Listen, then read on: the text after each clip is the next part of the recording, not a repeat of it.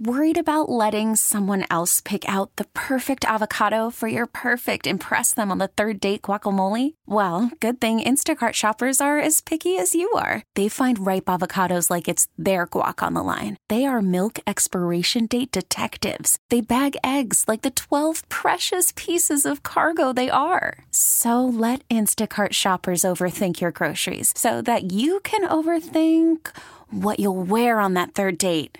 Download the Instacart app to get free delivery on your first three orders while supplies last. Minimum $10 per order, additional term supply. T Mobile has invested billions to light up America's largest 5G network from big cities to small towns, including right here in yours.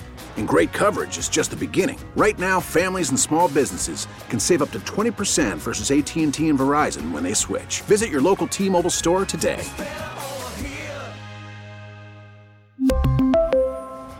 Plan savings with three lines of T Mobile Essentials versus comparable available plans. Plan features and taxes and fees may vary. Tim Murray's the host of VSIN Primetime, airing weeknights from 5 until 8 p.m. locally. He's also the host of VSIN's college football betting podcast. He's on Twitter at one Tim Murray. Tim, did y'all know in the game that you only had 10 defenders on the field? No, I didn't. So the broadcast didn't make any mention of it either because when I first I had a buddy text me he's like they only had 10.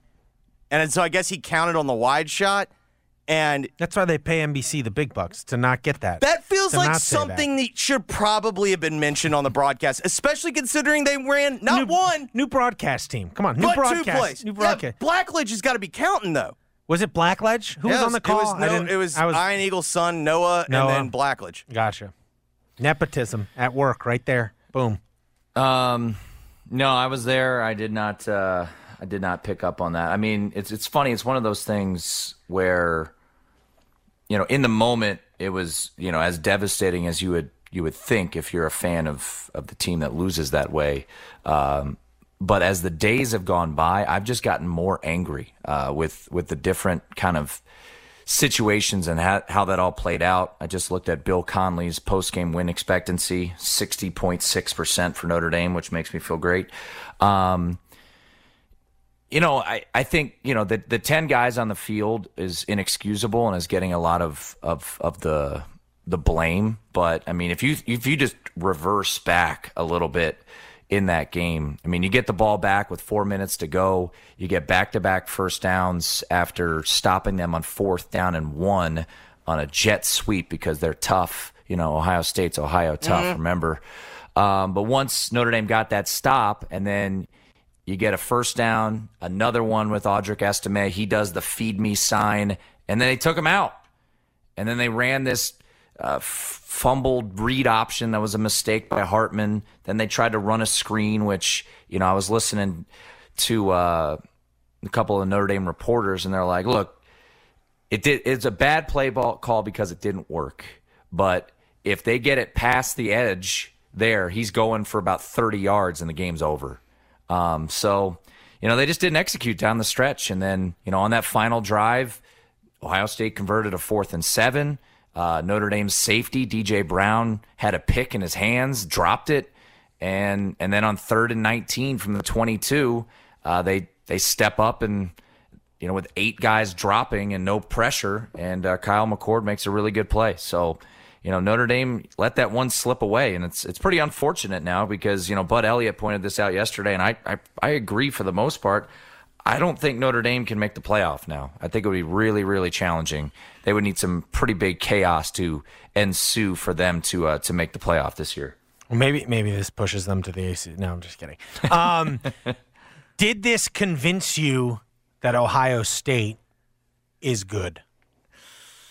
Um, I, I, That's a no. That's a no. I, I I don't think they're better. I don't know what Michigan is yet, so I guess I can't really fairly assess what Michigan is. I think Penn State's defense is really, really good. And I, I didn't come away like overwhelmed by Kyle McCord. I thought the defense played pretty well, Ohio State's defense. I'm I'm a big fan of of what they are, but you know, Notre Dame really as the game went on, uh, got a pretty good push. You know, they they rushed for almost 180 yards in the game. Um, I, would say they're you know on equal footing with with Notre Dame for sure. Um, I don't. I mean, we talked I think about this last week. I don't know who is really good, uh, you know, this year. And I think that's a good thing for college football. I mean, it seems like Oregon's pretty darn good. It seems like Washington's pretty darn good. But I mean, those teams have to go through a, a gauntlet starting pretty soon here. Um, you know, we don't know about Georgia right now. We don't know about Michigan. We won't know about either one of those teams until like late November when they actually play a team worth uh, worth the salt. So, you know, Ohio State is good. I don't know if they're as good as they have been. Uh, I thought Notre Dame did a really really good job though. Of uh, I mean, Marvin Harrison Jr. had just three catches in the game. I mean, that's that's a pretty darn good job by uh, by Notre Dame's defense. Well, and he was largely held in check last year too. I mean, I know he got hurt this year, and but he still went back in the game. Yeah, with the he taped up the ankle. Yeah, and, you know, I mean, look, they got a ton of dudes. Emeka Egbuka is you know is a beast, and I'll tell you what, the kid Stover, their tight end, is a monster. That dude is really good. he, I think, on the final play of the game, I saw the replay. He drove uh, Notre Dame's uh, Thomas Harper, who kind of plays like a nickel corner, about six yards deep into the end zone on that touchdown run. I'm interested about what you were just mentioning. With what we've seen from teams, like, so forget Georgia's schedule, but what you've seen from teams, how many teams do you confidently feel like that's a playoff team? Like, when we get to the playoffs, that they're going to be in it? Well, it can only be four, right? Yeah, but like that's the problem. Like, like I do. Who am I confident in right now that yeah. they will be there? Probably Georgia, um, because the schedule's so soft, and you know if they're twelve and zero oh going into the SEC championship, and let's say they stub their toe against LSU or Bama, they they might still get in. I mean, it, it's hard for me to envision an Alabama, a sorry, a Georgia team who will be number one dropping from one to five because of their loss to an SEC team on a neutral field. So I think Georgia, I mean, I don't know what to think about the Big Ten because right now you've obviously got Ohio State's undefeated. You've got um, Penn State and Michigan. They're all undefeated uh, and they all play each other. The Big Ten West isn't going to pose any threat, right? I mean, Penn State just disposed of Iowa 31 to nothing. Uh, Wisconsin hasn't looked that great. Michigan plays neither one of those teams, and those looked like the biggest tests. You know, Florida State's interesting, right? They survived. They've survived multiple, uh, you know, near death experiences, so to speak. And if you look at DraftKings right now, guys, they're minus 150 to make the playoff. Florida State is. They still have to play Miami. Uh, they play Duke, who I think they'll be, you know, superior to, and they'll they'll get them at home. Um, they play Florida on the road, and then they have to play the ACC championship game again. So, like, you know, Florida State, while they look the part and they've got the huge win over LSU, which allows them a little bit of, of wiggle room if they were to lose to, let's say, Miami or something like that in the regular season. Um, but man, I don't know. I, I really don't. I don't. I don't think through the first four weeks of the college football season, anybody can stand up and say that team is a is is a legitimate playoff team. And it's, I'll be honest, it's kind of unfortunate that we don't have the 12 team playoff this year because I think it would be phenomenal to watch, you know, those teams. Cause I think, you know, Notre Dame's not going to get into the 14 playoff. But if Notre Dame got into a 12 team playoff, I think they'd be an interesting team. They really would, I think. So, yeah, I mean, it's, I don't know. I mean, do you guys think no, I mean, honestly, that was the whole point for me. It's like, I actually think that's a good thing in terms of watching the sport, but it's almost like it just it suffocates the conversation because I think people are used to seeing well we we're used to seeing certain teams rise to the occasion and we haven't really seen it yet. But I actually think that makes the sport more interesting. I do too, and I think, you know, for this year, once again, we're so predicated on playoff, playoff, playoff, and we're already talking about the playoff, and Notre Dame is, you know, essentially eliminated. But I, you know, this year we've been asking for parity. I actually think we have it a little bit this year. Now, Georgia might ultimately just be bored and might, you know, be the best team yet again. Um, Michigan, I guess you could say the same thing. They've they've been to the playoff the last two years and have lost both times they've made it there. I mean, here's the fascinating thing about you know Washington, right? I mean, they have looked phenomenal so far this year, but you know, once again, you could play the well, who have they played card? They went to Michigan State. Congratulations, Maryland just uh, you know dominated Michigan State. They beat Cal. Cool. What does that mean? You know.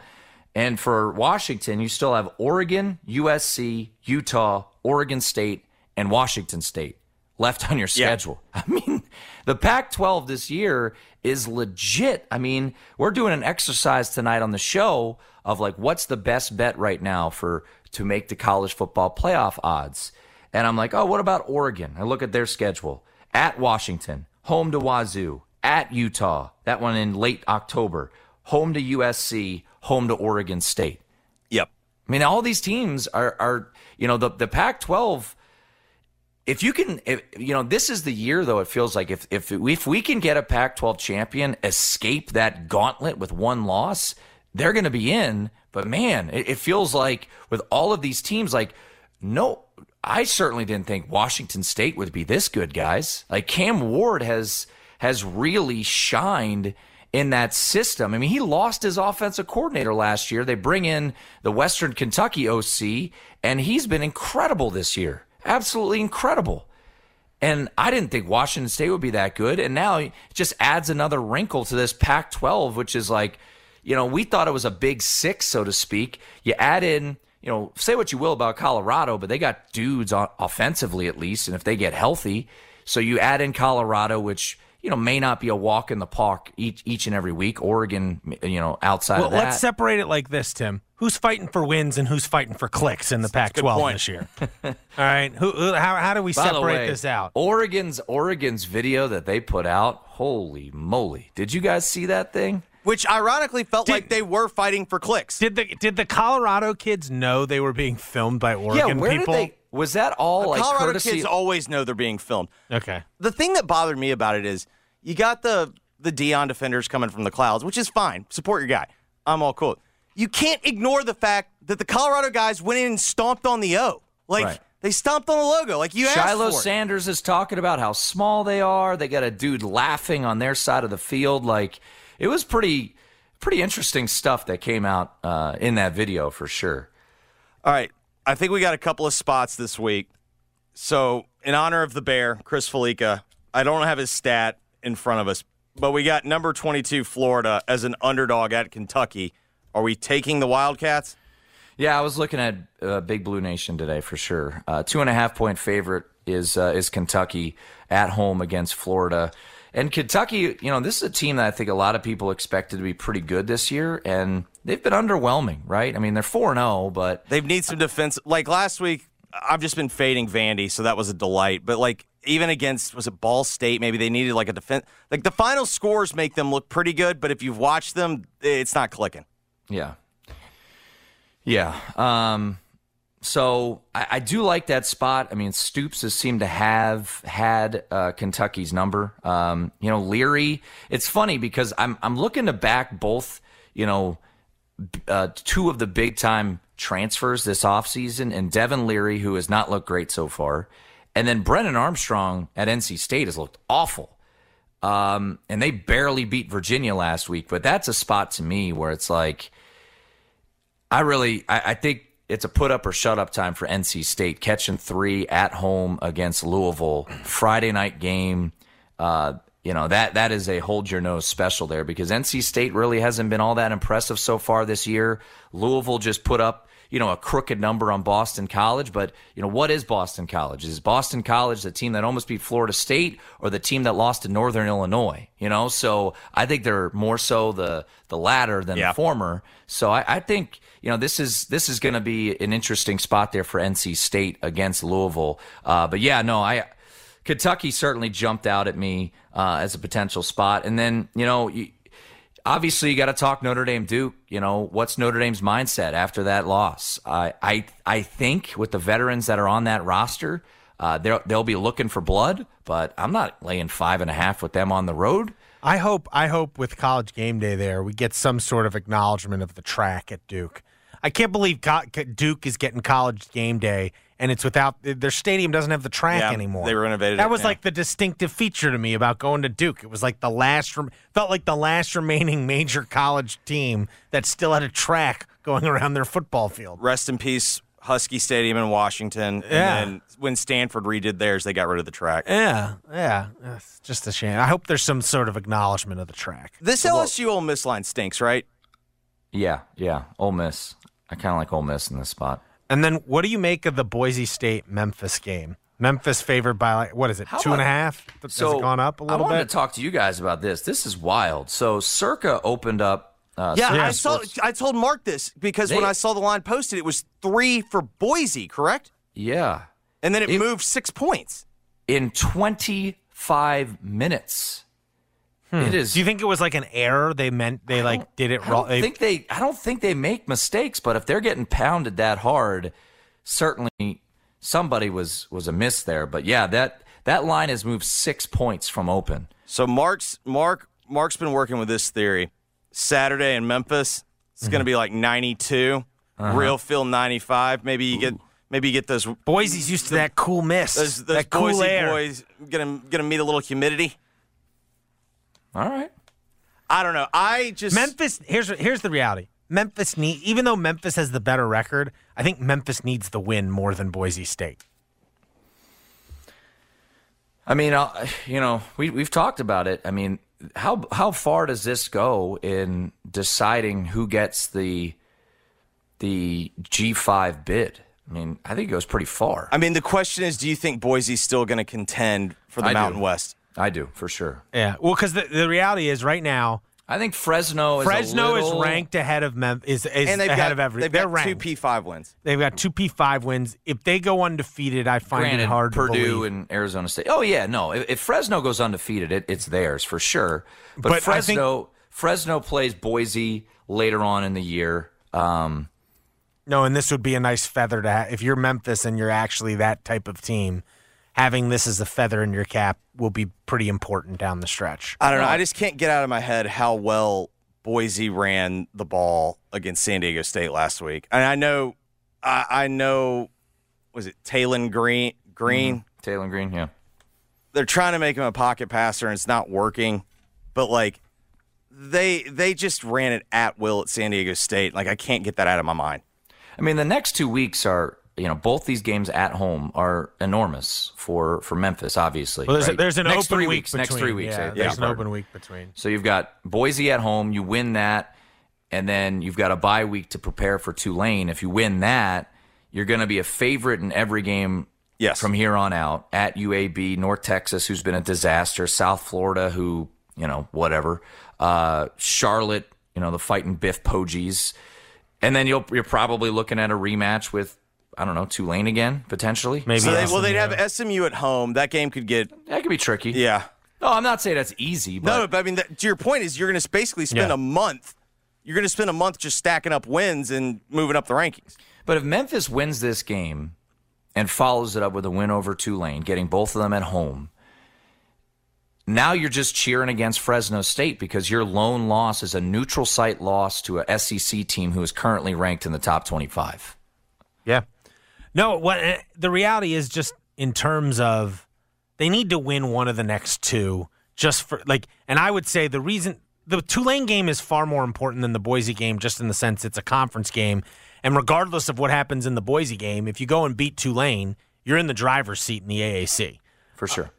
But I think for where this program is, both from an attendance standpoint and from what the kind of chatter was at the end of last mood year, of the fan base. yeah, the mood of the fan base. You don't want to lose this game and then go two weeks with everyone talking about Jesus. Is this just another repeat of the last two years? They've lost the two games they played against the two uh, against decent teams.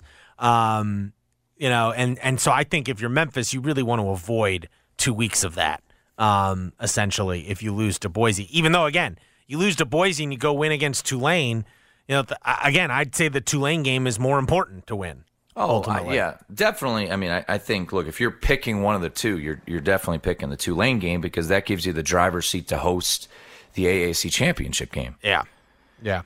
It's an interesting spot for Memphis. It could go they win these next two, it's a really exciting time again to be a Memphis football fan. Um, and if they lose the next two, um, you know, you're starting to wonder what where's this thing headed. Um, and it it's two tough, you know, two toss up games essentially is what it'll be. Um, it'll be I, I'm I'm both excited and anxious for it. I think. Is the uh, the is the Tulane game on a Friday? Yeah. Yes. Nice. Yes. Friday the thirteenth. Ooh, Yeah. spooky. Shout out Taylor Swift. Yeah, maybe she'll maybe she'll maybe, show, yeah, maybe maybe she'll she'll, show up to the bank. We really need new phones. T-Mobile will cover the cost of four amazing new iPhone 15s, and each line is only $25 a month. New iPhone 15s? Only at T-Mobile get four iPhone 15s on us and four lines for 25 bucks per line per month with eligible trade-in when you switch. Minimum of four lines for $25 per line per month with auto pay discount using debit or bank account. $5 more per line without auto pay, plus taxes and fees. Phone fee at 24 monthly bill credits for all well qualified customers. Contact us before canceling account to continue bill credits or credit stop and balance on required finance agreement due. $35 per line connection charge applies. Ctmobile.com.